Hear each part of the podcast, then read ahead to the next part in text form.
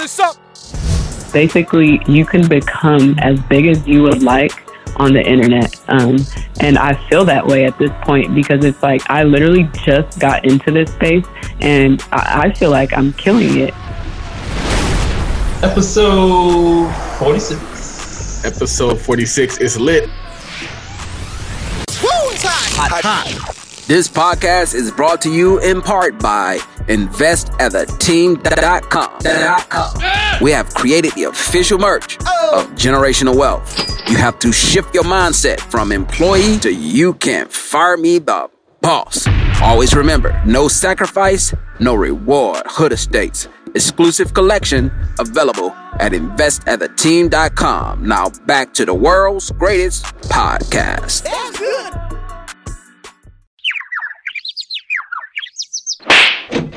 Are we on the air, Tweet dope. What it sounds like to be the best. This is a Black Wealth Podcast. Yes. Build wealth, invest, own, and close the wealth gap. It's time to break down these financial concepts with your host, Mister Todd Millionaire himself, Charles Oglesby, and Raphael Husband.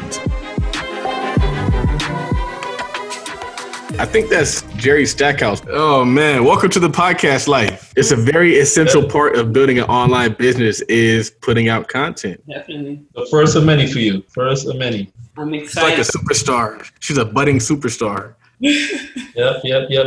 We caught her early for the free. So, like it is every episode, it's Raphael and Charles. And tonight we got a special guest. One Sierra Wilson, a k a the, not the, the Millennial Lawyer. How you doing, Sierra? I'm doing great. Enjoying my Saturday night. You know, that's actually a really cool name. I saw that in my affiliate list, and I was like, I don't know who that is, but they're killing it. So where did you get this Millennial Lawyer name from? So, you know, I think lawyers, we have a stereotype for being like, super like pretentious and like rude and arrogant. And I think, you know, I kind of represent something a little different. You know, when people think of me, I like them to think of someone that's like joyful, happy, is like nice, um, fun, outgoing. I mean, at the end of the day, like I'm a millennial, like a normal millennial. I think my job title doesn't really change like who I am as a person. So that's kind of where it came from. That's cool. I like it because you are all those things, which is interesting. Like you're always happy. You're always, I think that's dope. I feel like, you know, people who tend to be miserable tend to kind of like exist in miserable circumstances and they project it onto other people. And so it's tough to be raised around love and raised around people doing well and be upset all the time. But you've seen like if people are coming at you negative, it's probably, it's probably not you. It's probably just what, what they're around. They're in whatever community they live in. And around that community, we talk about people, we make fun of people, we bash people, we talk down on them. Whereas in other environments, you're, you're, they speak life into you. They want the best for you. They they know that we're not in competition. Like you're not going to take all the money. It's not, it's not possible. Definitely. Yeah, so see Raphael, hmm? How you doing, man? I was listening to that last, I, I was listening to the last show and I was like, it's kind of cool. We talked to Raphael and we asked Raphael what's going on in Raphael's life. So what's new, man? What's new since like two days ago? Yeah. Not too much, not too much, not too much. Working on the not website. Um, we're going to get started on those shirts for Tweet Talk. Um, today was mostly like a little family thing. I was bike riding in the park. Yesterday, people were out crazy. I don't see too many masks out there either. People out yeah. there just... We're over it. We're over so the road, over man. It. When the summer comes, I mean, people are talking about, oh, people aren't going to get on planes. People aren't going to do this. People aren't going to do that. As soon as they open up, man, people are going to go crazy. Yeah. Out of here. With all that someone, money they have saved up, too. They got a bunch of money. Will not be canceled. Yeah. Someone will not be canceled. So Sierra, uh, for those listening, for, be sure to follow Sierra on Twitter at Sierra, that's Sierra, C I E R R A, so at Sierra underscore E S Q. Uh, what's the I G? Same thing. Oh, okay. You Same thing on I G. That's consistent. Made it easy. Yeah, that works, that works. Yeah, that's good. Um, first of all, what kind of law you, you practice? So I practice corporate law. Um, I basically work for a firm that um, we are retained by insurance companies, and we're hired to defend corporations in lawsuits that are brought by, I don't know, anyone. Say someone's suing their employer, we represent um, the employer. Um, if someone um, slipped and fell at a Target or something, we'll represent Target. Um, basically, we represent the big guys. She represents the people that I sue. So I work in the plaintiff, I work in the plaintiff's firm. On the plaintiff's side, we're always going after. We're always getting met by attorneys like her. So F them, man, for dragging out the whole process. Okay. All right. That's what I say. It's a big game. I used to work on the plaintiff side, you know. Is it choppy? I used to work on the plaintiff side for um, three years. What do you like better? And I, uh, what do I like better? Yeah. Well, when I go solo, I'll definitely be going to plaintiffs because that's where the money is at. So uh, I, I like plaintiff side. It's really levels to this. It's like I used to work in a workers' compensation defense firm, and it was love, like super plush, all the amenities, stocked fridge. They would bring in like a masseuse, like either once a month or like once a week. It was crazy. They'll bring in a masseuse. I'm not even lying. They did a lot of stuff for people. They had like a designated room, and there was just like the room for relaxation because they knew it was tense in there. Um, and so I realized like on the defense side, it's way different than on the plaintiff side. But on the plaintiff side, when you strike on your own, that's where you're going to make the money because it's a lot easier to get those clients versus trying to get retained by Walmart. Like little, yeah. little Charles out here like trying to get retained by Walmart is going to be kind of tough, but I can go get Willie and we can sue Walmart all day. And it's like our people sue people. So, you know, people who are suing look like us. So if we're like, you know, have you been injured? They're going to flock to us because we look. Absolutely. Like have you, if there's this, there's this, um, the Barnes firm in Los Angeles. It's so crazy. They have, it's a personal injury plaintiff's firm, and there's three lawyers on the on their uh, billboard, and it's white lawyer, white lawyer, black lawyer in the middle. But you know he ain't the boss, but they got him in the middle. Right, right. So I don't know. Shout out to the practice of law. So Sierra is, as she said, repping for the women who trying to be somebody before they say they need somebody. You got to talk about it, man. You got to expand okay. on the tweet. Of course. Okay. So that came from, I was listening to Drake, and he has a song called Faithful. And I just really like that song because he's talking about like a super driven woman that he's like chasing after. And basically like she puts like the relationship on hold because she's like so focused on trying to like be like figure out who she's going to be. So I relate to that because, you know, I'm trying to figure my life out. It's kind of hard for me to like put my energy into like any guy right now because my vision is so clear of like who I want to be. And sometimes I kind of feel like if I'm like chasing a guy, that's going to like slow me down from the vision of who I'm trying to be myself. So I just love that song. And I had a tweet about it. That is dope because I had no idea she was talking about Drake. Or she was like, I never, I, I didn't know Drake was inspirational. That tweet. You never know. Drake inspires a lot of tweets. I, I tweet so many lyrics. It's crazy. Like I actually said the other day, I'm like, hey guys, like if you don't like what I said, I'm going to blame it on the person, like whose song it is, because I was just listening to a song and I just felt it in my soul and I want to share it. I tweet a lot of Drake lyrics also. So that's dope.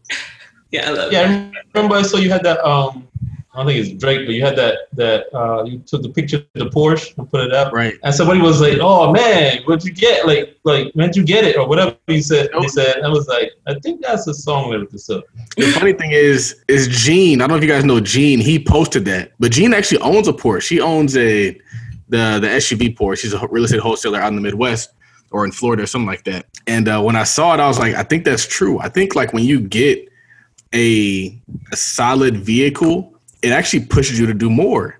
And I had this conversation with Felicia. Um, she just passed the bar and she went to law school with me. And we were in law school. She had a three series and she was like, the people that you see in the Beamers, they're the people who were here late at night getting it. They're the people who are looking to get even more. They're the people on the weekends hustling. And so like, I feel like, unfortunately, as a culture, we feel like you got to accomplish something before you get the whip. You got to do all these things before you get certain things. And so we put these artificial barriers up for us that actually would inspire us to do more. And so when I heard Gene post that, and Gene is winning. He got the Rolex, he got the Porsche, he's taking care of his kids, he has owns, owns multiple homes. I was like, maybe the Porsche would make me a little bit more ambitious. And so, like, for me, I'm holding off, like, you know what, I don't want to get a Porsche until I do this, this, this, this, this. But you never know what's on the other side of that of that accomplishment. My family, right. my family, like my dad, right now, he's trying to convince me, you should get a Porsche. And I'm like, you know, I'm kind of scared. I'm like, that's pretty expensive, Dad. But he's like, it's going to give you drive. And I'm like, I don't know. That's that's a huge, you know, payment to be committed to right now. But yeah, I, I agree. I feel like you find a way. Like right now we're looking at a house and the house is a little bit like, so my, my wife is the kind of wife that she wants what she wants. And I'm the kind of person, I'm like, I want what I know we can get for sure. And so we're kind mm. of, because I'm like, hey, we could get this house and it's nice and it's, it does what we need to do, but it might be like one hundred fifty thousand dollars less than what she really wants. But my thinking is like, you know what? Just push yourself. Just get what you really want and then go to the next goal. Because low key, a Porsche is dope, but it ain't a Ferrari. It ain't all these other things that we could be out there getting. And so we're putting up these boundaries that actually could be pre- preventing us from like even bigger stuff. Yeah. That's I mean, dope. And sometimes it's good. Let me just push you there. Like, listen, this is what I want. Yeah. You'll figure out how to go get it. And yeah. that's it. You guys want to hear a story about cars? Sure. Plus. I remember one day, Um, Charles, he posted a, ben, a Bentayga, and he always posts cars, and I always D M like him like, oh my God, like I want that car. And he's like, well, you got to get your passive income up. So I'm like, okay, let me, like let me figure that out. And it's like, he's really the one who put that in my ear. Like, okay, I can really get these cars that I want if I get my passive income up. That's funny. And you on never that know. note, gonna, what, what, what do you have, Raphael? I was going to say on that note, what brought Sierra to my attention, and most people's attention, I think, lately, is when she became an affiliate for you, for the Todd Capital uh, Options Workshop, and just blew it out the water on the affiliate sales. So those listening, Sierra is the one that did what? Pushed like ten, nine thousand dollars in like two weeks in sales in like two, in two weeks. weeks. And you like, it's so crazy because I always watch the numbers.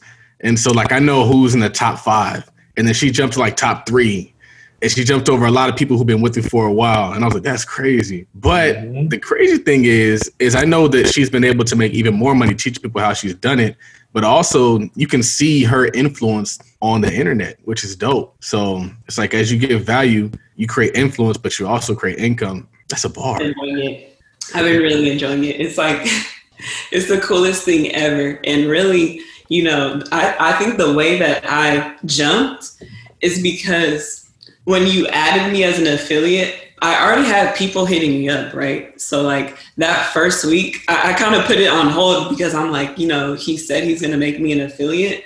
So I'm going to keep posting my wins and these people are going to stay interested. So my first week, that first wave, it was like, It was like my friends and family, I'm assuming. But then after that, after I got, you know, I kept seeing you helped Todd make a sale. I'm like, fifty-five dollars. Like, I need more of this.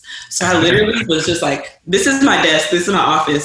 So I'm literally sitting in my office and I'm just like, how can I like, you know, go out? How can I reach more people? I only had sixteen hundred followers at that time. And I'm like, how can I like, you know, branch out? And then I started thinking about Chris's course. And I'm like, he was talking about running ads. And I'm like, and I saw Charles had just ran an ad. And I'm like, I think I have the image that I can run an ad and people will come to my page. So I ran that first ad with Black Millionaires. And it was just a wrap. Like, I honestly, I couldn't even believe it because I don't know what I expected out of like affiliate sales, but I was just like, it was, it was starting to exceed my expectation. And then it also became like, I started chasing it because I'm like, I really want to live in a high rise downtown and they're like twenty-eight hundred dollars. So I'm like, oh, I can make this money on the internet and not touch my salary. And then I won't really feel that bad about paying for a two thousand eight hundred dollars apartment. So that really became my drive to like start selling more. That's dope. That's dope. Um, I think what's dope about your story, and when I saw it, I'd never seen it before. I'd never seen anybody who invested money into their affiliate sales. Everybody else wants it to happen organically. They want to post tweets. They want to send emails. They want to post on their personal Instagram. But you literally invested money into your um, into your affiliate business. And that's what I think was so dope to me, is it's a business. And so you got to treat it like a business. And I've talked about that before, is it's like people think it's just like something to do. Like, no, like it's real money, especially the way people are running it. Like, I think I do forty percent. I think Chris is starting to do fifty percent. Like, we're basically partners at this point in time.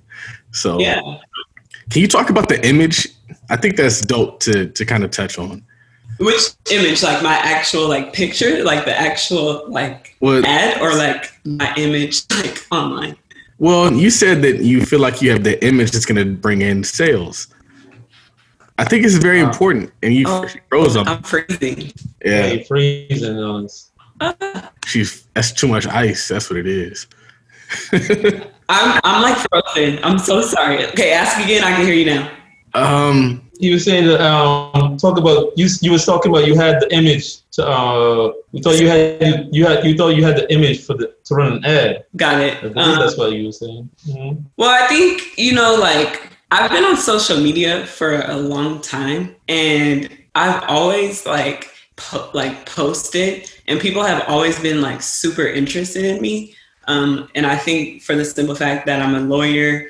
Um, I mean, Charles has been following me for a long time, so he sees, like, if you've been following me, like, you'll see me, like, me, I have a whole bunch of girlfriends, like, we'll go on vacation, and we're, like, super funny, we're super cool, like, we just catch people's attention, and I, I've kind of already been working on attracting people to me, so um, I think, you know, of course, my title, and then just how I already carry myself, Um, it attracts people to me. I think um, I eat clean, I work out, I work, I have fun. Charles, you said if they control your income, they control everything. Man, I was thinking about, see, the thing is, is I always have these thoughts as I'm thinking about different things, if that makes sense.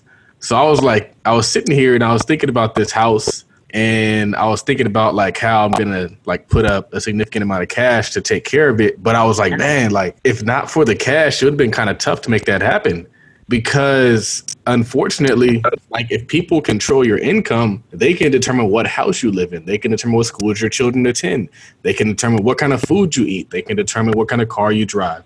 They can determine if and when you go on vacation. But when you have a business, you get the control, you get the freedom, you get the power. And so I was just thinking about how like, like traditional lending is W two lending. They're looking at how much is your nine to five income, how much is all these different things. And I was like, you know what? Like my business income is nuts. Like I could buy this house in cash if I wanted to. But like the crazy thing is, is like, if you depend on the law office of X, Y, and Z to take care of you, you might not ever get it. And so I think that was kind of like a revelation, but also was kind of frustrating. It's like, bro, like if I sat around waiting for a job to make these things happen for me, I'd never get them, no matter how hard you work. And the business will allow you to get there in, in no time, especially the more, the better that you get at business, the more money you make. And so at these, at this point, I'm like, we're actually kind of polished at it. So like my goal used to be one thing. I used to be Mister one K a day. Now it's like, if I, I need one K before I wake up. I need one K before eight o'clock. I got to hit one K because I had, and a lot of that, that, a lot of that is predicted by the work that I did before I went to sleep.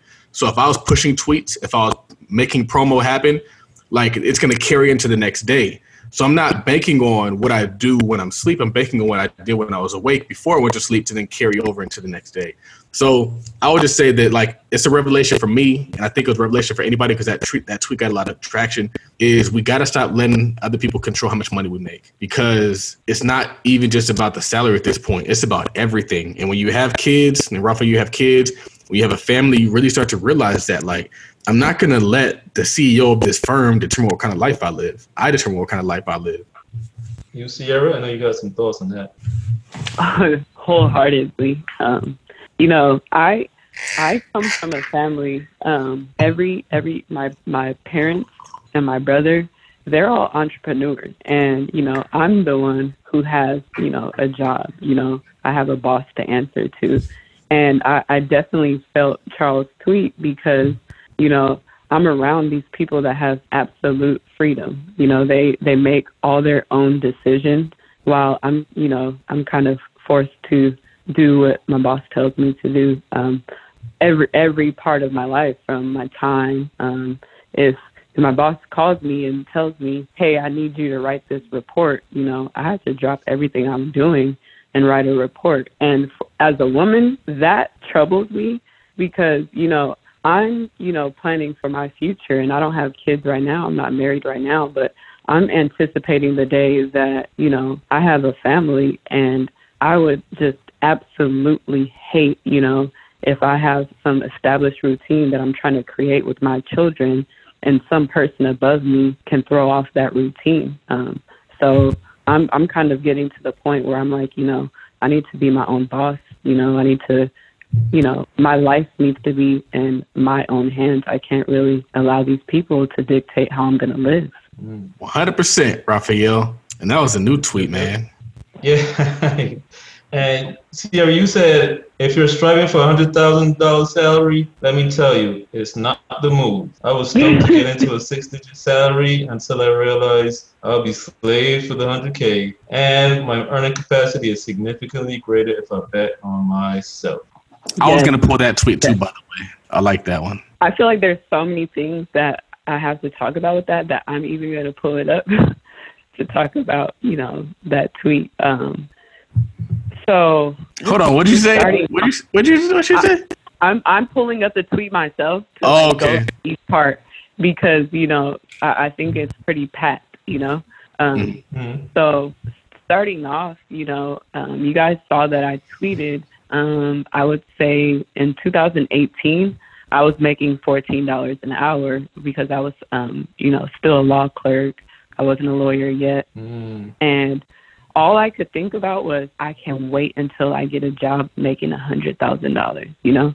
I was just so focused on that, and I just thought that was going to be, like, the end all.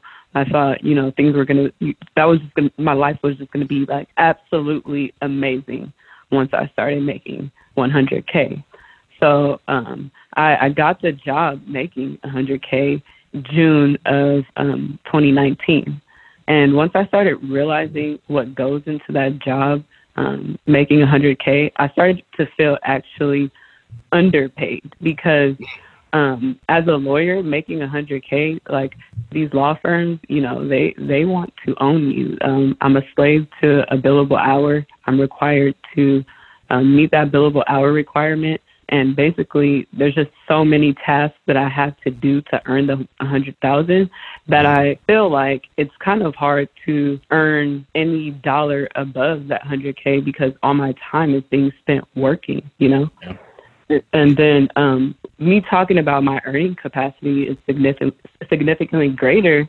I mean, I think I really realized that um, during this pandemic when I got on the internet and I started being myself and started promoting myself and waking up and betting on myself, I started realizing, whoa, like, you know, I'm making one thousand dollars a day now. And I don't know if you guys saw me tweet, and I hope you weren't going to ask me about it, but um, I made basically my monthly sal- salary this past week. So it's like I proved to myself this week that my earning capacity is significantly greater than that law firm would ever pay me. So yep. that, that's where that tweet came from. Yeah. It's crazy, man. Like once you, once you push through that glass ceiling and then they want you to go back into the office, you just start looking at the papers like, what the heck am I doing this for? You really want me to sit down and do this for the next eight, ten, twelve hours when I can make a month's salary in a, in a whole day? Like, it's very, very frustrating. And that's one of my, like, I have a mental block. I've struggled. This last week was a very big struggle for me.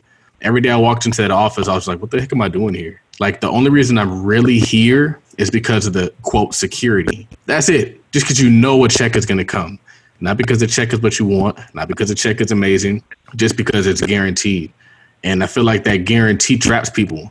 And it's scary, especially once you have, like, a bunch of responsibilities. But honestly, I think that having those responsibilities should push you to go out there and get what you're really worth. I was looking at, um, I was like, you guys can't tell me I'm worth X if I've already generated X. I generated Y. Like, I generated this in a week. You can generate an annual salary in a week. Once you really start killing it, once you really get the hang of it, you can actually generate the weekly salary. Uh, you can generate your annual salary in a day. Like, because at that point in time, it's just like, if you know how to make a thousand dollars, you can know you you know how to make ten thousand. If you know how to make ten thousand, you know how to make a hundred thousand.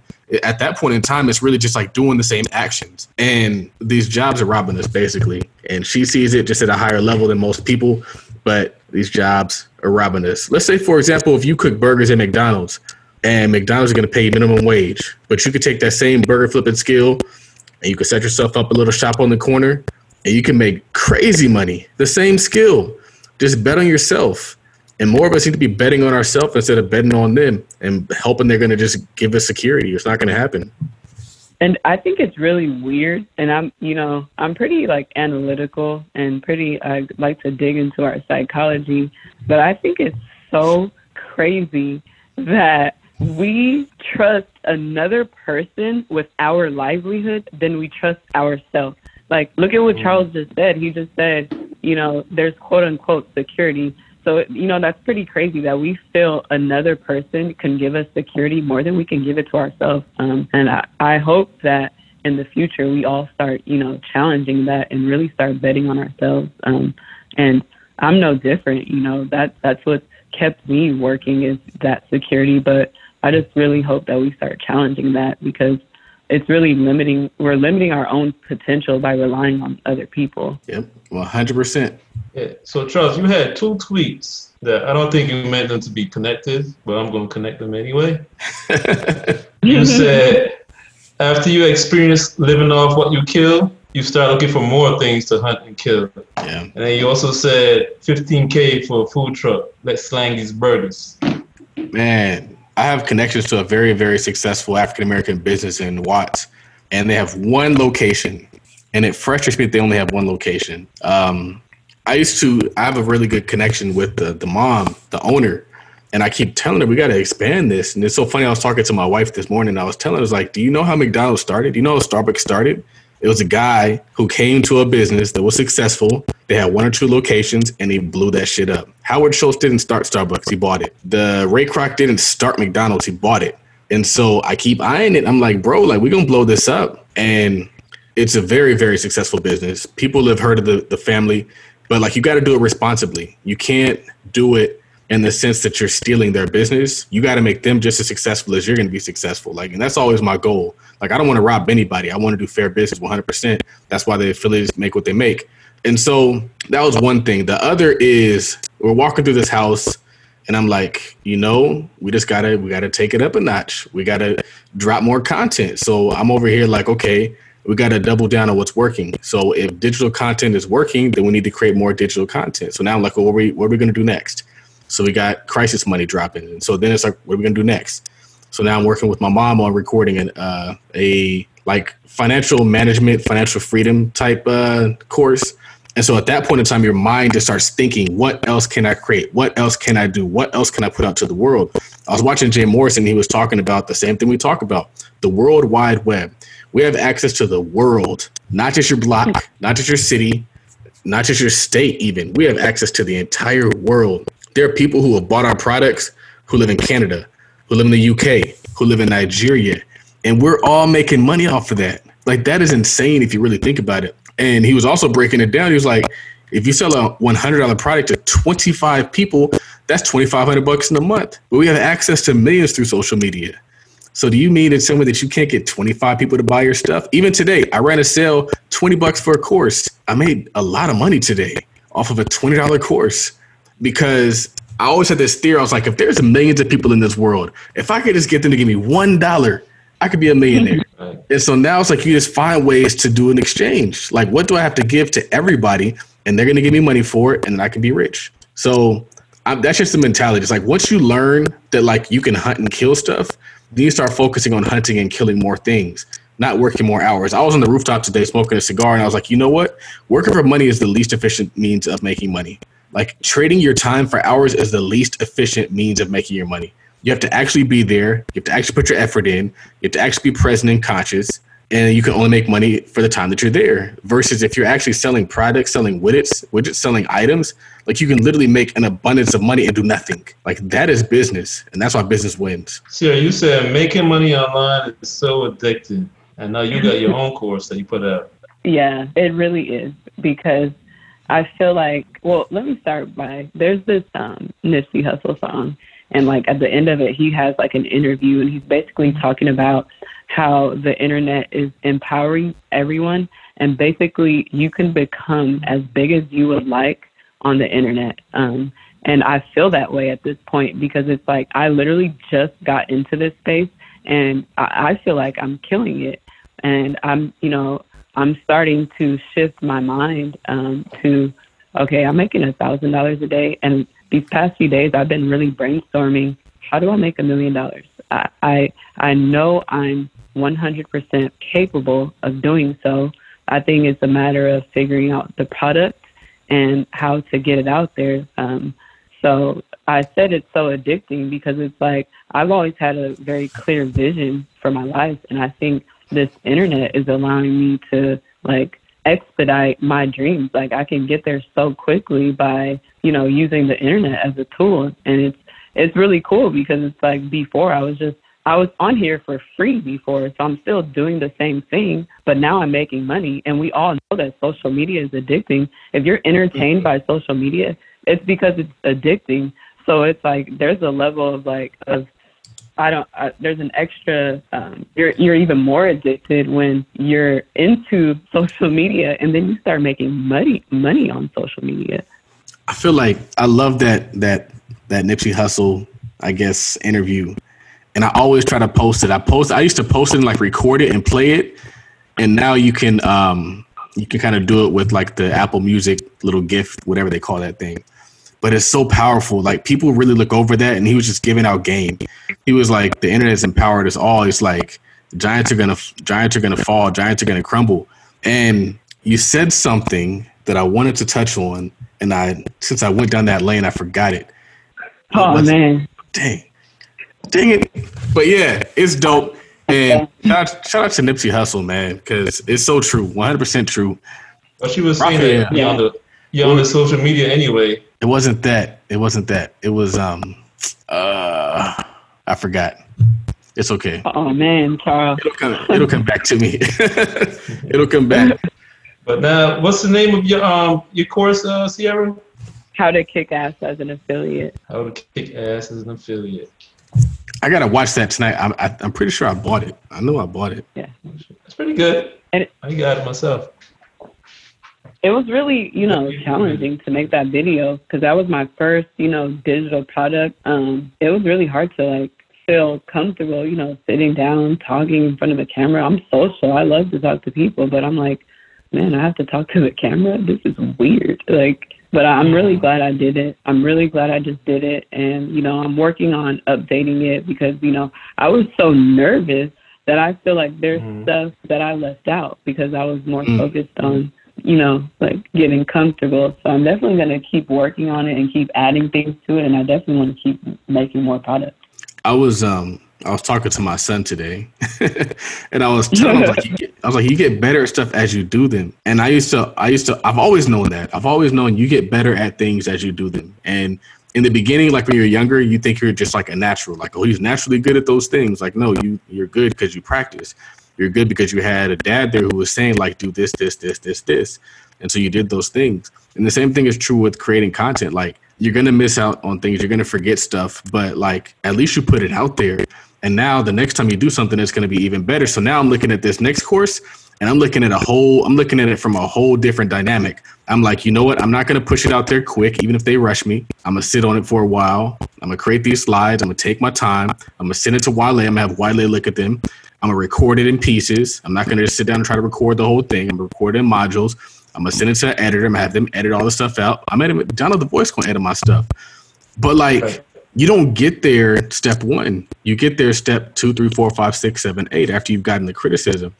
And I feel like success hurts. If you go into the weight room, if you go into the gym, that shit hurts. But everybody wants business success to be like, oh, but like, knows, like that's what she does. She exercises, she works out, and that stuff hurts. And so I think the business is going to be the same. You're going to get slander. You're going to get people taking jabs at you. You're going to get people like we're putting out content to the world. And you only get that. You only get to step two, step three, step four by crossing step one. And so I think that's very important, because I don't think we ever really put it in that in that in that that idea, that paradigm. Is it like success hurts? Launching a business hurts. Putting stuff out there is going to hurt. Getting rich hurts. Like, it just is what it is. Do you, are you going to put up with the pain, or are you going to just put up with the poverty? Bars. Mm-hmm. Yeah, for sure. Yeah, I um, I, I agree. Like, I I think it's really. Um, I'm really glad that you talked about that, because, like, I think a lot of people, you know, look at, you know, people like us, and they think that it was easy. And that's why I really felt it was important to talk about the fact that I failed the bar, you know. Um, I, my journey hasn't been easy. Like, so if someone sees me having fun on social media now, I think it's extremely important that I share with them how I got here, because I think, you know, in this social media world, everybody wants to show the end product. But, you know, I'm really trying to show people the journey, because I think, you know, my my goal is to inspire. And I don't think anybody's going to be inspired if I just show up on a yacht one day.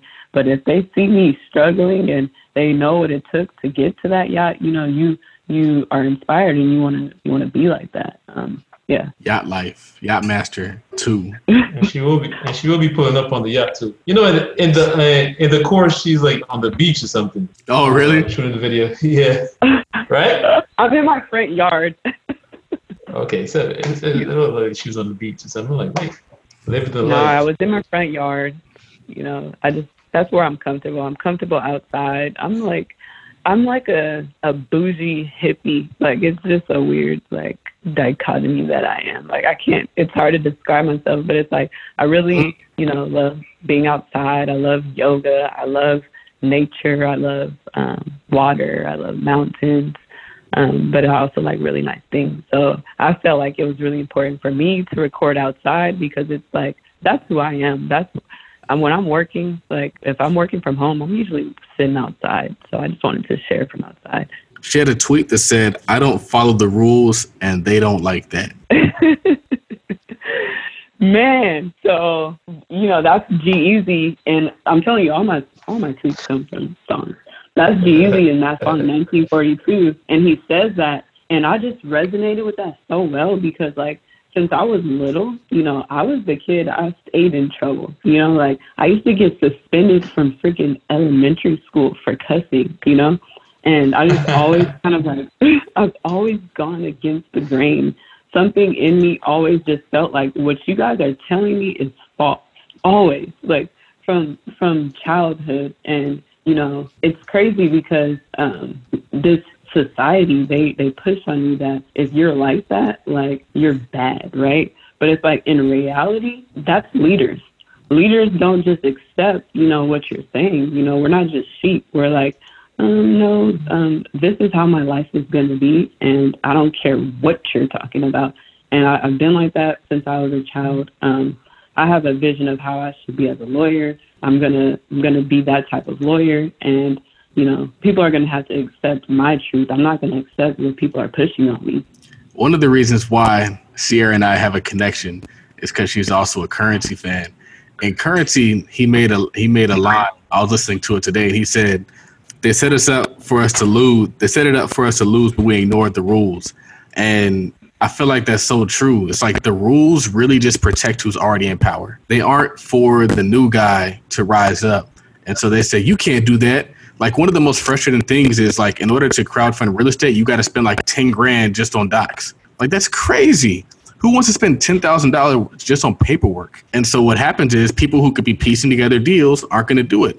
And so when I was out there and I was doing what I was doing, people were like, you can't do that because you didn't spend the ten thousand dollars, dude. And I'm like, like, that's so funny that you say that, because we did it and it works, but we did throttle down. And so what happened is, as I learned the rules, I started to kind of like create new plans that worked around the rules. So, for example, like, I think I was talking about this in the last podcast, like, you technically can't advertise an investment club, but you can advertise an investment community. And so we stopped doing the investment club full tilt, and now we advertise like hell the investment community. And now the investment community does numbers. It's really insane, Raphael. If you knew, it'll blow your mind, because you got to create some shit. So I thought that was dope because fuck the rules.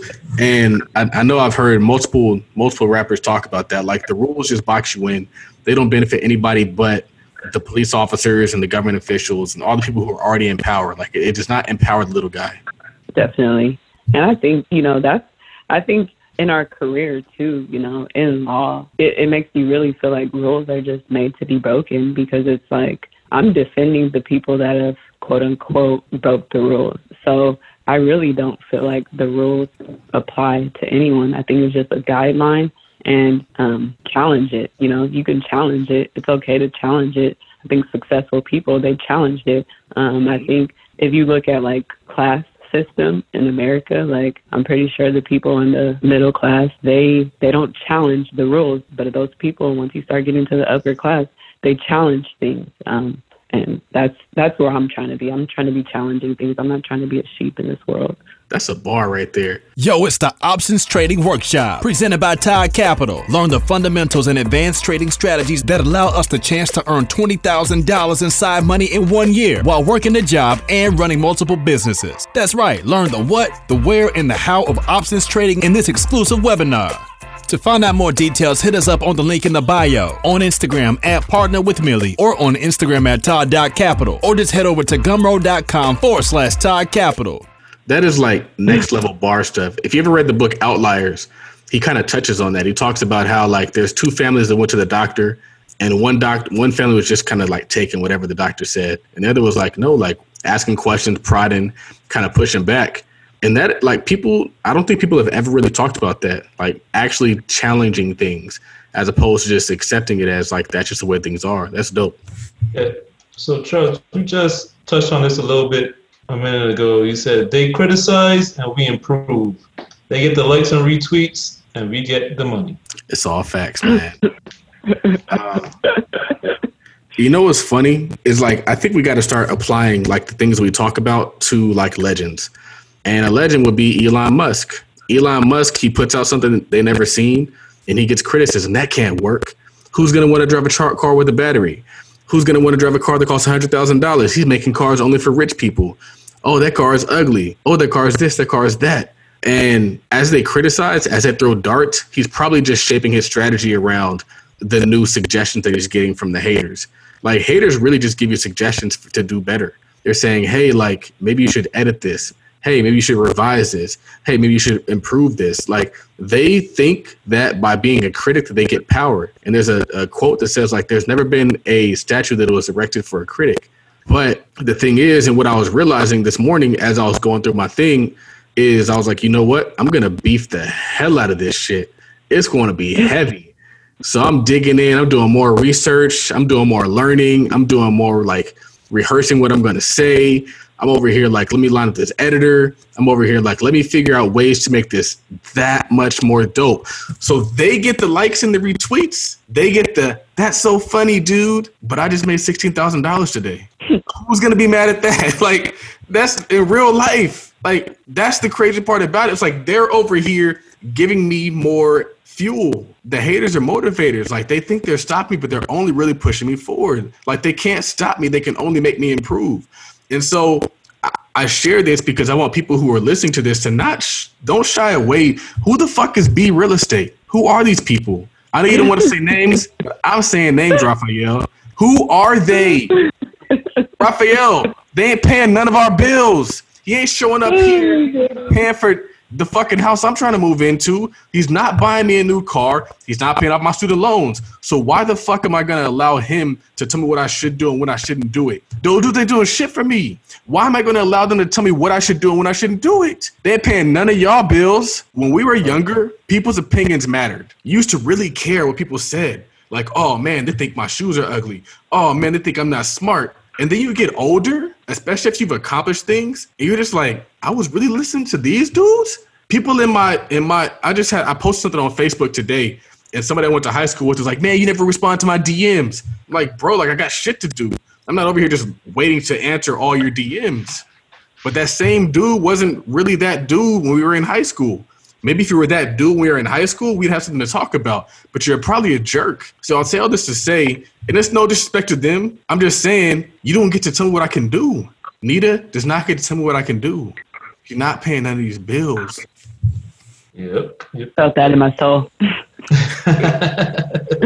All right, so Sierra, uh-huh. I want to make sure I, I ask you about this before I forget. Um, so you are one half of a crew called the Pretty Little Li- Pretty Lawyers. Pretty Little Lawyers. Mm-hmm. Tell us about that real quick. What you guys do? Okay, so um, it started off. Um, that's my friend Kavana. We met at a um, a Black women's lawyer brunch.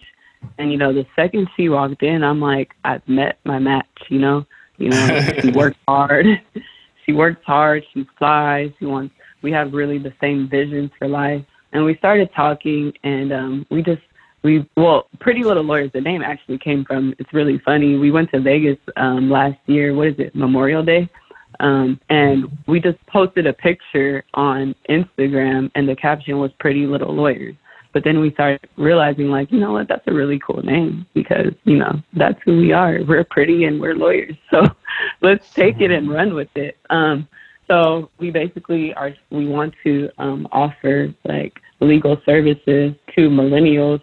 We're just, we're struggling right now because it's like, it's a conflict with our job. So that's why you haven't seen me talking about it, because I'm trying to figure out, you know, what we can do that's not really a conflict with work. Um, because we were told that if we if we form L L Cs, then that's like competition with our job, which I don't agree with, but I'm not going to get into that. So um, I don't know. We're we're still kind of refining our brand right now and the vision of what we're going to do with that. But we we still really want to push that brand. We're just trying to figure out how we can do so without jeopardizing that uh, that job. What's interesting about the firm that I work in is I haven't really gotten that vibe from, like, the managing attorney. Like, if it seems like he doesn't mind if you do your own thing as long as you do your job, which is kind of interesting. Um, I've always talked about how my mom has that issue, how she can't really put herself out there and market herself and promote herself. But interestingly enough, my mom has been putting out content, and she posted something on, like, her Instagram, and her firm shared what she posted. And I was like, that's so crazy. But what's interesting is sometimes they box us in. Sometimes they say, you are this, and this is what you do. And they don't realize, like, no, I'm a lot more than that. Like, I can actually do, bring a lot more value to your firm than that. And so I feel like what I've been telling people is, like, sometimes, although it's important to be entrepreneurial, it might actually be worth being entrepreneurial, where you might be an entrepreneur within that organization. And so you're bringing business into their into their firm.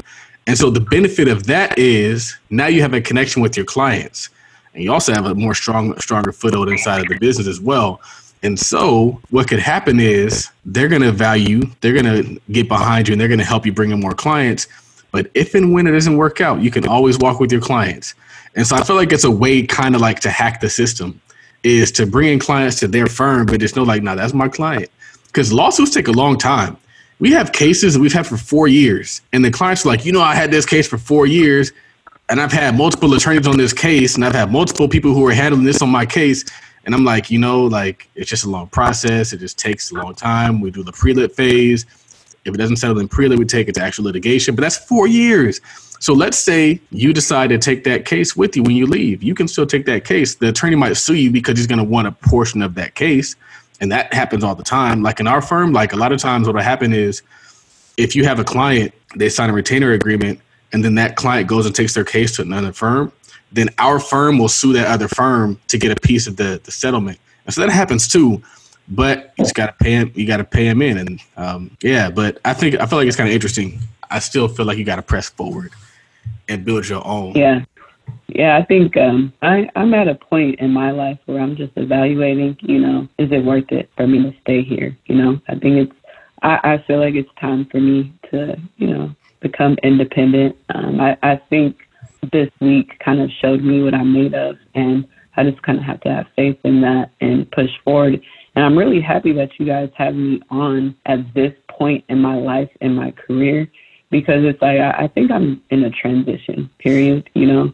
Um, if you guys talked to me before this pandemic, I might have been talking to you guys about, I don't know, maybe becoming a partner at a firm.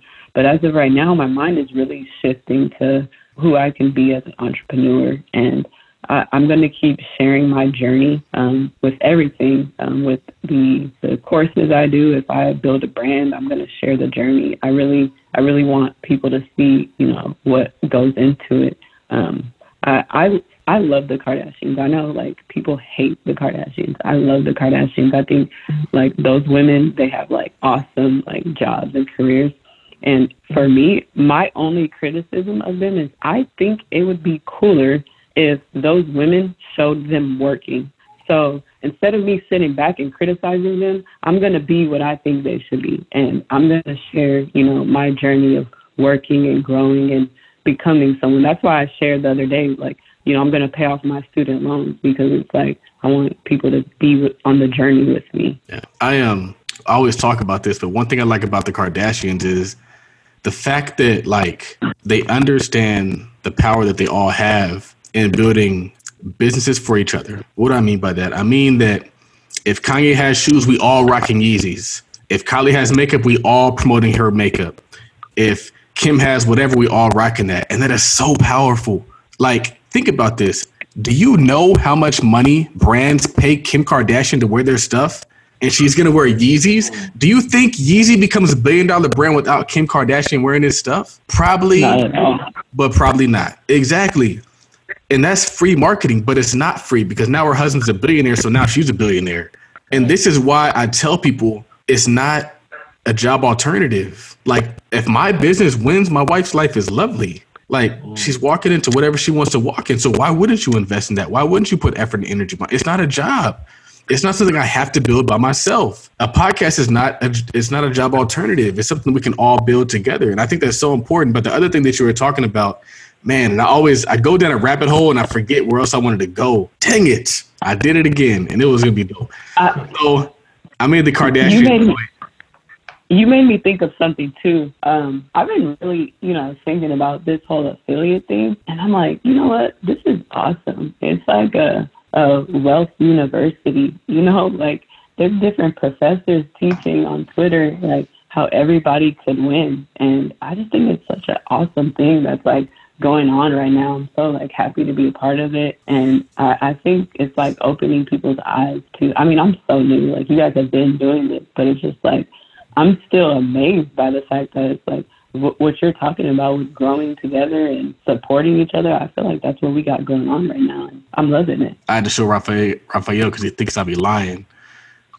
You think I'll be just lying about this stuff, Raphael? I'm lying, man. I ain't never seen no stuff like that. We've been hustling. You know what? You wanna know how I got the idea to launch something for twenty bucks?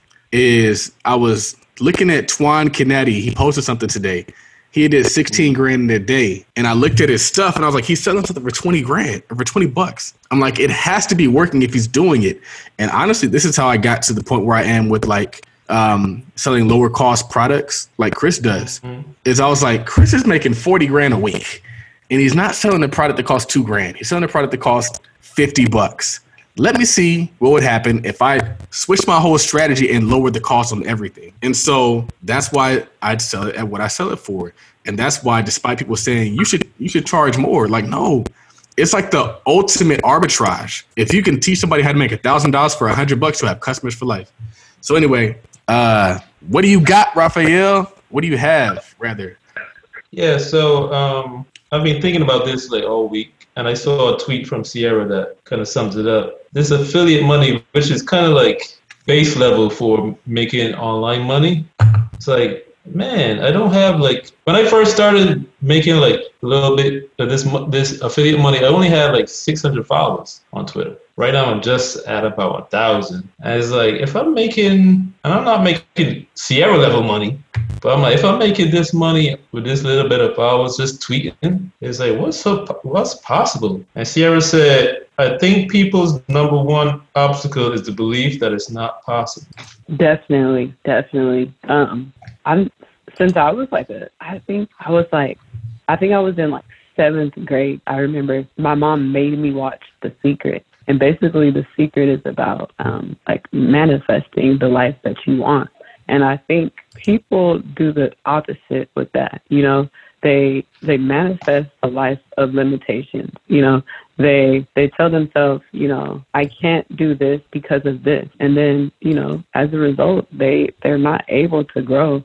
But I think what I've learned just with this affiliate marketing and now with my own course, you know, when I started, I literally, this some random person D M'd me and said, so are you going to make that course? And I, mm-hmm. because I, I just, I, I see opportunities clearly. So I'm like, why not? When she told me, right? So that was the start of it. That was, that was like the Wednesday before last. And I just decided to do it. And then, um, and I just, I literally, I, I closed my D M and I just went to um, Canva. I made my cover sheet. And I came back to Twitter like, hey, pre-order this course. And I set the date for Saturday, so I was forced to do it. And I told myself, you know, I didn't say this on, I, maybe I did say it on Twitter, but I, I, I was texting my friend. I was like, you know what, what do I have to lose? If I sit down and talk for an hour about what I did, I can at least make an extra one hundred dollars a day doing it. Mm-hmm. And then the craziest thing happened. I made one thousand dollars the first day. So Ooh. For me, it was like the universe was telling me, like, there's there's more in this. And I'm going to be the type of person that I'm going to trust the universe. If the universe tells me you can make one thousand dollars off of it, I'm going to listen to the universe. And I think people, you know, they don't go with the flow enough, and they they let things hold them back, and they have these limiting beliefs. And I think we all could just be so much bigger if we just stopped limiting ourselves. Like, I mean, I started this year, and I shared this in my video, but I just think it's so funny. Like, I started this year on Thanksgiving. I was like, I'm trying to be like Kylie Jenner. Like, this girl is a billionaire. And to me, I, I think that is one hundred percent possible. Like, there's no doubt in my mind, because I don't feel like that person is better than me. I don't feel like that person is more worthy than me. I feel like if I see someone thrive, I feel like I can do it too. When I saw Charles post, I made a million dollars, I'm like, oh, I was so excited. I felt like I did it because I, that let me know that it's possible. But I don't think everybody, well, it's not even I think. People don't feel that way. People, I'm pretty sure he probably got some backlash that day, because it's like, people are just so limited in their beliefs of like what, what's possible. But I, I think anything's possible, really. Honestly, I feel like that's when the hate really ramped up. That's when Doe Doobs chimed in. At first, it was just B Real Estate. When they saw that M, they were like, what? but, um, man, I feel like that is so key. And I feel like that's one of my biggest issues on Twitter was, like, you'll talk about what's possible, and the people will come in like, we can't do that because racism and oppression and all these other issues. And it used to frustrate me so much, because I have the secret book, I've read it, and I also have watched the movie, and it's just like, I believe that it's all possible. And then even if you even if you never even seen it before, and I feel like that's the thing, is like, people have to see it before they believe it, but that doesn't mean it's not possible just because you haven't seen it. You just haven't seen it. Maybe you got to be the first. We always celebrate all these black firsts. Maybe you got to be the first black X this time, but that does not mean it's not possible. And it used to be really frustrating, and I used to go back and forth with people. And then I just kind of focus on just proving it to myself, where it's like, it doesn't matter if you see it. It doesn't matter if you believe it. It just matters if I can do it. And I'll put the, all my effort and energy into doing it. Yeah. And it's like, if you shoot for the stars, what is it? You shoot for the moon, you land for the stars. It's like, I'd rather give something my all and see where I land than not try at all. Like, you know, I see people say all kind of limiting things on Twitter, and I'm just like, to me, it makes me sad, because I'm just like, if you only knew that, if you just tried, and it, first of all, if you just told yourself that you can, you would. And that doesn't happen. And, and I've been, um, I, I, at the end of my video, I basically told people, like, if you want help trying to figure out, like, what it is that you're going to set forth to the world, like what your niche is, reach out to me. And so, you know, I have people DMing me, and I'm like, just call me. I don't have time to sit here and, like, mm-hmm. engage with you over D M. So they call me, and it's like, the first thing I tell them is like, look, okay, if, if I'm on the phone with you, my time is worth money. So I'm going to tell you right now, first of all, you need to believe in yourself. Like, I don't know, like, where your belief system is right now, but I need, if I'm, you know, investing my time in you, I need you to believe that you can make it happen. Like, if, if you can do me any favor, that's the only thing I need from you. Like, you don't you don't have to shout me out. You don't have to do anything, but please get off this phone with me, believing that you can make it happen. Please, like, if I if I didn't spend time talking to you, because it's like that's that's the most important part. It's I you know. If you ask me, like, I didn't pass the bar until I told myself I could do it. I think in reality, I didn't think I could do it. And once I realized I could, it, it got easier. And now I'm just like, I need to start telling myself I can. And, and things are starting to fall into place for me. Dope. That is cool, man. And Charles, you said the main reason I struggled in law school and the bar was because my mind was on business and getting rich. I had um, the first semester of law school, I actually, um, I did bad. I did very, very bad my first semester. I had to like write an appeal letter. And in my appeal letter, I was basically saying like, you know, I had a dope career before this whole law school thing. And I came to law school like to kind of like on a whim, but I don't really need law school. So y'all should let me get my scholarship back. And the girl read it and she was like, you should probably take all that stuff out. And like what I realized is, and this is crazy, I don't I don't know if it's like a good thing or a bad thing, but I've always kind of struggled just because I knew that I always had a backup plan. And sometimes the backup plans aren't a good thing. But I know successful people are professionals and entrepreneurs, but like I've always known I was going to make money in business because I just knew business makes you rich. And my goal, I always tell people, like my goal is not a good income. My goal is not a good job. My goal is get rich. And so I've struggled with that. I've struggled, like, every time I've, like, had to take, like, any exam, I couldn't stop doing other stuff that was, like, making me rich. Like, I couldn't stop doing the real estate. I couldn't stop doing the investment club. I couldn't stop doing all these different things. And it was like, bro, like, you literally have to shut everything down and do bar one hundred percent. And I could never shut everything down because I always had other stuff going that was, like, in get rich mode. And so now that I can afford to do some things, I'm like, I can afford to like shut it down and afford to hire somebody to take care of these things while I do it, which is Sheridan. And she's going to take care of those things for me. But it's tough because it's always been that conflict for me. Like when I was studying for the bar this most recent time, I was literally like, that's when my business blew up. Like I took off that time from work and I started hitting it. And I was promoting the hell out of my, because I was, I finally got a chance to take off work. And I, I don't talk about this, but it's very dope to have good people in your circle. And so I was talking to John Johnson, Jeremy Johnson, and I told him, I was like, he posted something about how he quit his job and he knew he would take a decrease in income, but he knew that if he had that free time to work on his investing, he would make more money. And I told him, I was like, that's where I am. Like, I'm in a position where I know if I had that free time, I can make more money, but I also know I would take a decrease in income. And so what he told me, he said, what you need to do is take like a mini little time off, take like two weeks to four weeks. And so my two weeks to four weeks actually coincided with bar study. And so I took off this time, I ramped up my business, I made a ton of money, and I was like, fuck, like this is dope. And that actually spurred everything. Cause that's honestly, that's when I, I everything changed.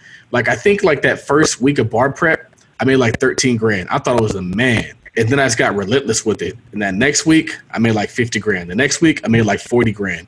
I started hitting it, hitting it, hitting it because I had figured it out, because I had the time to figure it out. And a lot of us don't have the time to figure it out. And what I'm realizing is it's not the money that's holding you back. It's the time. We always talk about the time is more valuable than money, but we don't realize like just having the time to get on the phone and talk to lenders, having the time to find deals, having the time to talk to business owners and buy their business, that is invaluable. You can have unlimited resources. You can have a half million dollars in the bank, but if you don't have the time, you can't find deals. And it's so crazy because it's so true.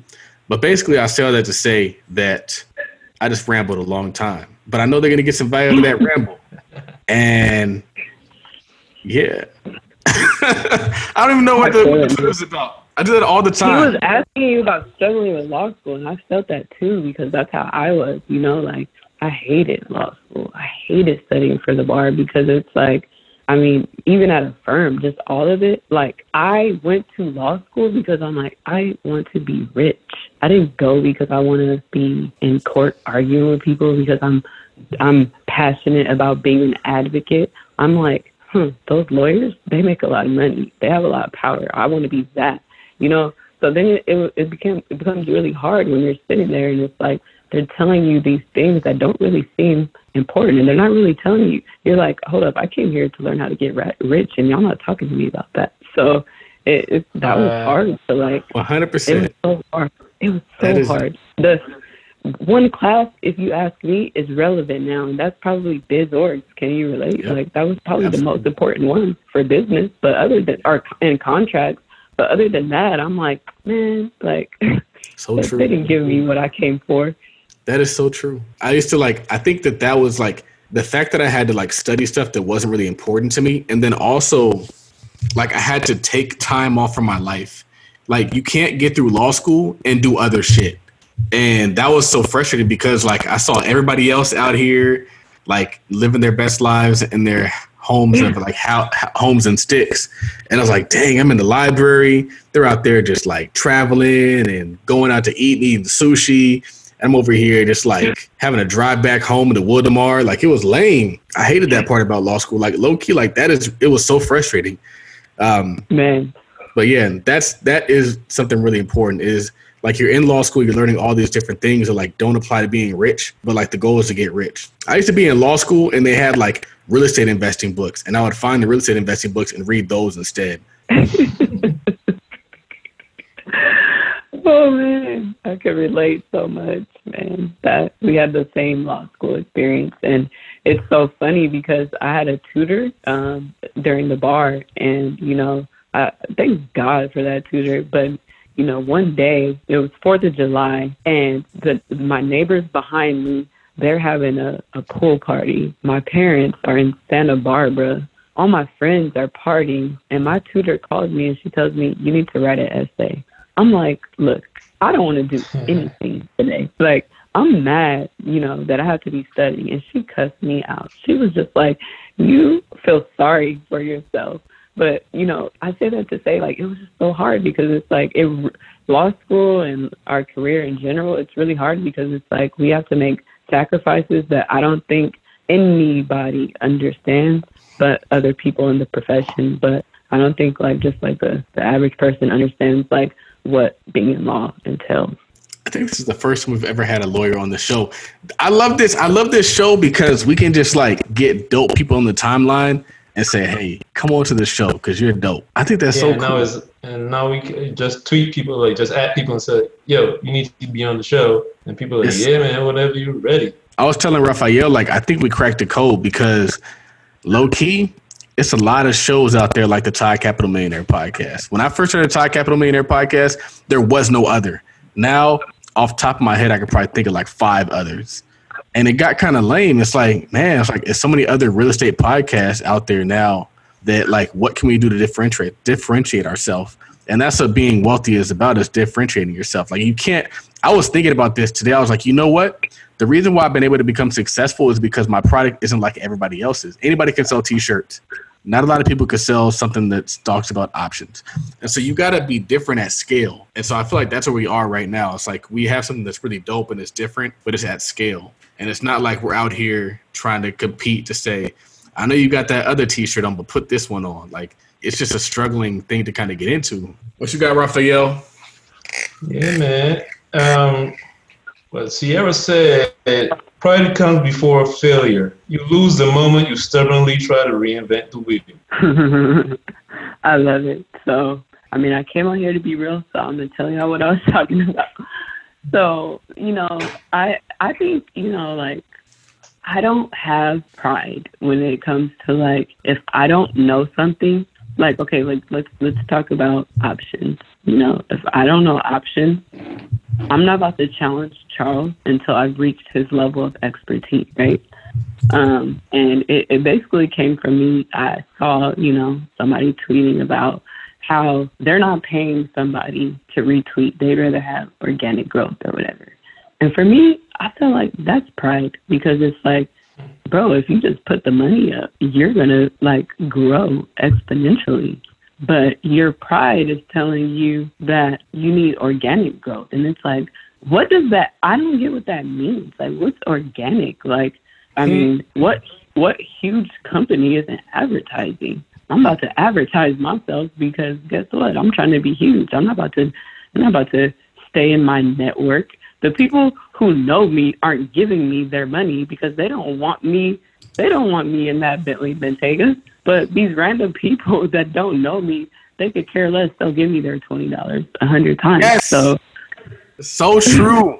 That is so true. So it's like, I, I said that because it's like, I, I feel like, you know, if the, if the blueprint tells you that you have to pay for something, then you follow the blueprint. You don't challenge the blueprint until you've got it figured out. So that's, that's really where it came from. Todd Consultant presents the Vending Machine Business Webinar. You can only have one job, but you can have as many vending machines as you want. This is your chance to see how we do business and how you can start your very own vending machine business. Avoid the mistakes we made and start winning. You'll be shown how we find, negotiate, buy, and manage our vending machine business, generating thousands per month, and how it has unlimited scale. To find out more details, hit us up on the link in the bio, on Instagram at Partner with Millie, or on Instagram at Todd dot Capital, or just head over to gumroad.com forward slash Todd Capital. Girls and women are just so smart. They don't they don't like compete. They just do things to win, if that makes sense. And when I saw that tweet, I was like, he's a dope dude. I, I respect that dude. But I definitely disagree with that tweet. I was like, uh, if I could, if you got to really look at, I tell somebody like, if you look at the math of it, you can pay a hundred bucks for an ad and make five grand, if not more. Man, like people talking about R O I. Like, what's the R O I on paying a hundred bucks for an ad? I'm like, I'm gonna pay. I I spend about five hundred bucks on ads a week, and that's still kind of low. But the dope thing about it is, it all goes to black business. Like, it's so cool to me that I get to fund other black businesses. Smart people yeah. who found out a way to monetize their free Instagram page. I think that's dope. And you know what also is dope? Yeah. Is give it to us for an affordable rate. We're all yeah. helping each other win here. Like, that's what group economics looks like. Group economics looks like, hey, I want you to win and you want me to win, so let's work together. I'm not going to price gouge you, and you're going to give me business every single week. Like, that is what a thriving economy looks like. So for me, I could, I'm, and I'm a very egotistical person, but in that instance, I just disagreed with that tweet. I was like, you know, I've, I've done the organic way. And I feel like a lot of the reason why my following has grown was because I said, you know what, let me pay for this stuff. And so for example, like I think the Todd Capital um, Instagram page had like twenty thousand followers. And after I left Bigger Blacker Pockets, me and Candace kind of grew to like forty thousand followers. And then once I started paying for promotion, I, I grew from forty thousand followers to seventy thousand followers, and now about to hit eighty thousand followers. And it's all because I just paid for the promo. And in every single promo I hit, make sure you follow Ty Capital, follow Partner with Billy. And so my personal page grows and that page grows. And so it doesn't make sense. Blacker, uh, Black Wealth Renaissance, I used to run ads through them individually. And I was on their page and I saw that they have this thing called like the Black Wealth Group. You can pay like one hundred fifty bucks and they'll put you on like four different pages. So you get on Black Entrepreneurs, I think what they call it. You get on Black Wall Street two, you'll get on Black Wealth Renaissance, and you'll get on like Start a Black Business. And the crazy part about it is you get like one point five million people who follow them, like who get a chance to see your your post. And it's like one hundred fifty bucks, but I used to pay them all individually. I used to pay Black Wealth Renaissance like fifty bucks, Black Wealth, uh, Black Wall Street like fifty bucks, and some other people. I pay a lot of people a lot of money, but it's just cool because you don't you don't gotta do that. Like I feel like we do have a lot of ego tied into it, and that's why we stay broke, because we feel like like nah, I gotta do this. Like no, bro. Like maybe you should hire a graphic designer to design your graphics. Like you might think that you're not making you're not as dope because now you're not out here designing everything, but sometimes paying people is going to actually take you further. And I'm at that point now, like there's people out there who are better than you. It's an employee mindset. It's an employee mindset when you think that you got to be the smartest person. You got to be the best person. You got to be the most efficient money person for you to make money. Entrepreneurs know I have the idea and I put the pieces together, and then those pieces build me wealth. And so that's where I am these days. Like I don't, I don't want to be the smartest person. I have somebody who is an affiliate, who was a, who was an admin and an affiliate, and she runs that community be- way better than I could. And I pay her five hundred bucks a month, and then I make whatever I make per month. And that's just where we are in business now. Like we just gotta. I want to. I would rather pay people.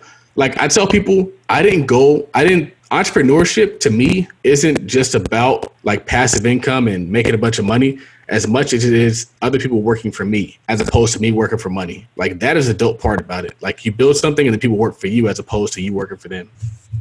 Yeah. Uh, I mean, I, we have to pay for people. I don't know. I don't know where that comes from. Like, just pay. Pay the money and get your ego out of it. But all respect to the brother. He's definitely the homie. He's definitely a hustler. He's definitely a good dude. Yeah. But that's just something I disagreed with. Yeah, I did too. You said shout out to Ecom for making all this possible, because my cup runneth over. I said that, man. I was, I was, I was. Um, we're looking at a very expensive house. The house is probably it's more expensive than the house that we're looking at. I don't know if I should say this, but I guess they bought their homes at different times. So like my in-laws bought their house at a certain time, like twenty years, twenty-five years ago. You know, my parents, they bought their new home like ten years ago. And the house we're looking at, just because of the dynamics of California, is probably like the cost of their homes combined. And it's a lot of money, man. And so I'm over here thinking, like, how are we going to make this happen? And I'm like, we just got to put a big down payment down. Now, the dope thing is, is when you do that kind of thing, it's really just a way to make your money permanent. Doctor Boyce Watkins talks about, like, making your money permanent a lot.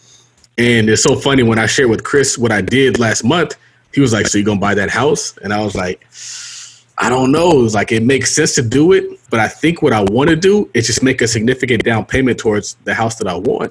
And I think he kind of, he could kind of get with that. But I think he's still kind of teetering on the whole buying a house in cash thing. But the thing is, let's say hypothetically, you put down whatever you put down. Like, that money is permanent. It's in a house. I didn't put it into Gucci. I didn't put it into diamonds, or diamonds are kind of permanent too. I didn't put it into popping bottles. I didn't put it into taking trips. I put it into a house. And so now I have equity in that house. So actually, and I was telling what's his name this, I was like, even if I were to buy a house in cash, that's still, I still got the wealth. It's just in a different position. So you buy a house that costs a half a million dollars. Now you just got a half a million dollar net worth. And then what happens after two, three, four, five, six years? And now that the house has doubled or tripled, like, you didn't lose the money. Like, and that's what's so dope about it. But I say that Ecom made it all possible because it's like it knocks down all barriers. Back in the day, and I talked about this, I think, on the last show, we had to take out loans. You had to get inventory. You had to get all these things to go into business. And what's crazy about it is the Asians were beating us. So the Asians were coming over here with their Chinese money, their fake Chinese money. And they were leasing the office space we couldn't lease. They were leasing the retail space we couldn't lease. They were leasing the restaurant space we couldn't lease. And they were in there making fried chicken, making soul food, selling beauty kit, beauty, beauty supply products. Like, they were beating us at our own game. And that's crazy if you think about it. But you know what would happen is it would then take all that money and then take it right back on to Chinatown. And so, like, Ecom allows us to sell hair pomade, to sell beard oil, to sell do-rags, to sell whatever. This dude Dante's made a hundred grand selling do-rags. So what do you think Ching and them were doing? They're making the same hundred grand. Ecom allows us to replace them. And it's crazy because I, this is one of the things I was going to talk about earlier is that, like, a lot of us were before our time. I had a neck, I had a necktie company that was before its time. My necktie company, I started in like, I forget when. It might have been like twenty sixteen, maybe before then. But like, Ecom wasn't as powerful then. So getting somebody to buy something from you and then for you to ship it to them was foreign. Now that's what they do every day. So I was before my time. But these days, if that's what you're doing, you just got a business. Like, we don't know any different. Like, that's all we do these days is go online and buy stuff and ship it. And so I just feel like now is is is a prime opportunity to be starting your Ecom business, to get, be getting that Ecom money, to be hustling up that Ecom bag. And I want to see more of us doing it. And I'm testament of it. I saw Chris doing it and I started looking. I analyze stuff. I don't just see it. I'm like, hmm, if Chris has the ability to sell to the world and the world is millions of people big, I don't got to sell to everybody. I just got to sell to one percent. And I, I, just, I started doing the math. I was like, okay, if I can get on pages, they're going to blast me out to one point five million people. I just need one hundred fifty sales in a day. That's like zero point zero one percent. That's like zero point one percent. If I can get zero point one percent conversion rate, that's good. And so it's, it's math at that point in time. Ecom is going to take us all to the next level. But the crazy part about it and what's frustrating is, like, they legit priced us out for so long. They could legit tell us, like, no, you can't buy this. They could legit tell us, like, nah, you can't afford to do this, this, and this. But now we do it. And I think that Chris kind of closed that gap with Alibaba. Like, I know Sierra, she's buying product. I have my product coming in, and my wife is going to start having her product coming in. She, she said she wants to have a home decor company. And like, I'm all for it. You want to sell home decor? Let's do it. But like, we are in an adult position, and we got to capitalize on it. I'm still getting sales, Raphael.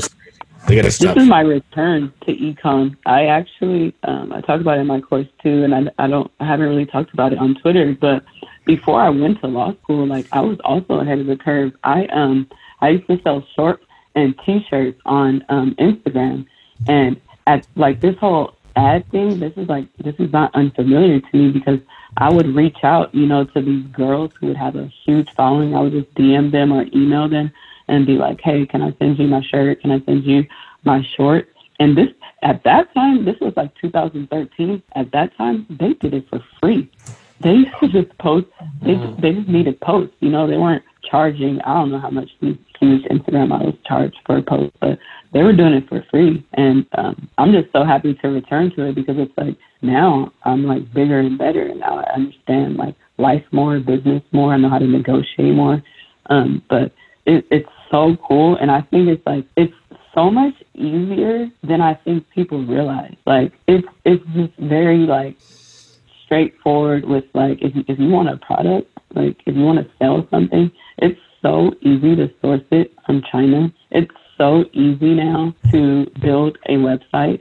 It's so easy to reach out to a page to promote you. It's so easy. Like with Shopify, you could just throw a label on your package and it's out. Like it, it's really such a simple process.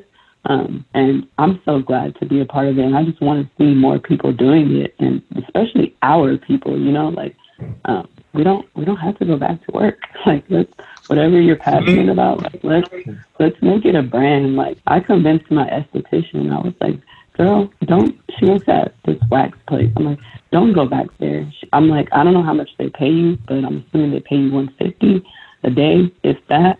I'm like, you can make one hundred dollars off of one facial. All you have to do is promote yourself on social media. I posted a picture of my facial. She's been booked and busy this whole time. So it's like every person I come across, if I could talk to them and convince them, like, hey, whatever it is you're interested in, like, put it online, like, I'll let me be that person, because it's like, it's too simple for people not to be jumping on. It's frustrating because like people don't see it. Like if you have a job, it's because you're making somebody else money. And it's like, if you do hair, if you do whatever, you're making somebody else money. So that means you can make somebody else money. You make yourself money rather. And so it's so key. It's like you have people who like in the age of social media where you can just kind of post stuff, because like for me, I'm kind of an impersonal person. I'm not the person who's going to go knock on your door and ask you to buy something. I'm not the person who's going to even ask you to buy something like like over the phone. But I can post some stuff on Instagram all day. I can post some stuff on Twitter. And I don't got to know what you look like. I just got to know that you want to spend that money. So it's it's just cool that you said that, because like e-com back in the day, back in the big cartel days, back in the whatever, it was before its time. And it's matured now, and Steve Bezos is, uh, or not Jeff Bezos, is definitely a big part of that. Speaking of Jeff Bezos, I think we should talk about this. Um, Raphael, we'll start with you. What is your thoughts on the whole, like, him becoming a trillionaire and him getting all the slander he's getting on, on Twitter? I haven't been paying attention. I mean, if it doesn't directly affect me, I don't. I don't. It's I don't an honest answer. Attention. I like that answer. I don't pay much, I don't pay much attention. I can't stop it. I'll be- I'll be the bad guy. For me, like, I hate that people, like, one, hate on other people. Like, th- there's just so many things about it. First, it's like, I'm not going to look at Jeff Bezos and be envious, you know? It's just like, that's awesome what he's accomplished. Two, he doesn't owe anybody anything. He's earned and built what he's built. He doesn't have to give any person anything. He gets to, he gets to define his standards. And it's like, I, I see like these Amazon workers, like they'll like, they'll um, boycott their labor. And it's just like, okay, if you don't like it, then you have to be, become him. Maybe you're not on that level, but it's like, okay, if you don't want to go, if you don't want to show up for work every day, then you have to become your own boss. You can't sit here and complain about what the boss is doing. You just got to become the boss. Like, uh, I, I don't feel it on that level. And it's like, I think people want him to like, to donate and stuff. It's like, he can do what he wants to do. Like, it's, it's his life, and you can't really expect much from him. The crazy thing about people who, like, boycott their labor is those are the people who get their job shipped overseas. And then they're like, we're broke, we poor. Like, bro, like, he was going to pay you what he was going to pay you. You could create your own or whatever. And so, like, for me, I, I take two stances. Like, I'm over here like, Bezos ran it up. But then I'm also, I'm kind of weirded out by the people who, like, defend Jeff Bezos aggressively.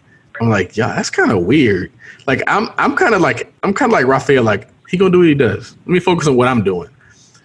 But, like, it's weird when there's people who are like, we need billionaires because we need Apple iPhones, or, like, take the opposite approach, who are saying, like, he doesn't need that much money. I'm just kind of like, eh, whatever. Like, let me just focus on, like, becoming one.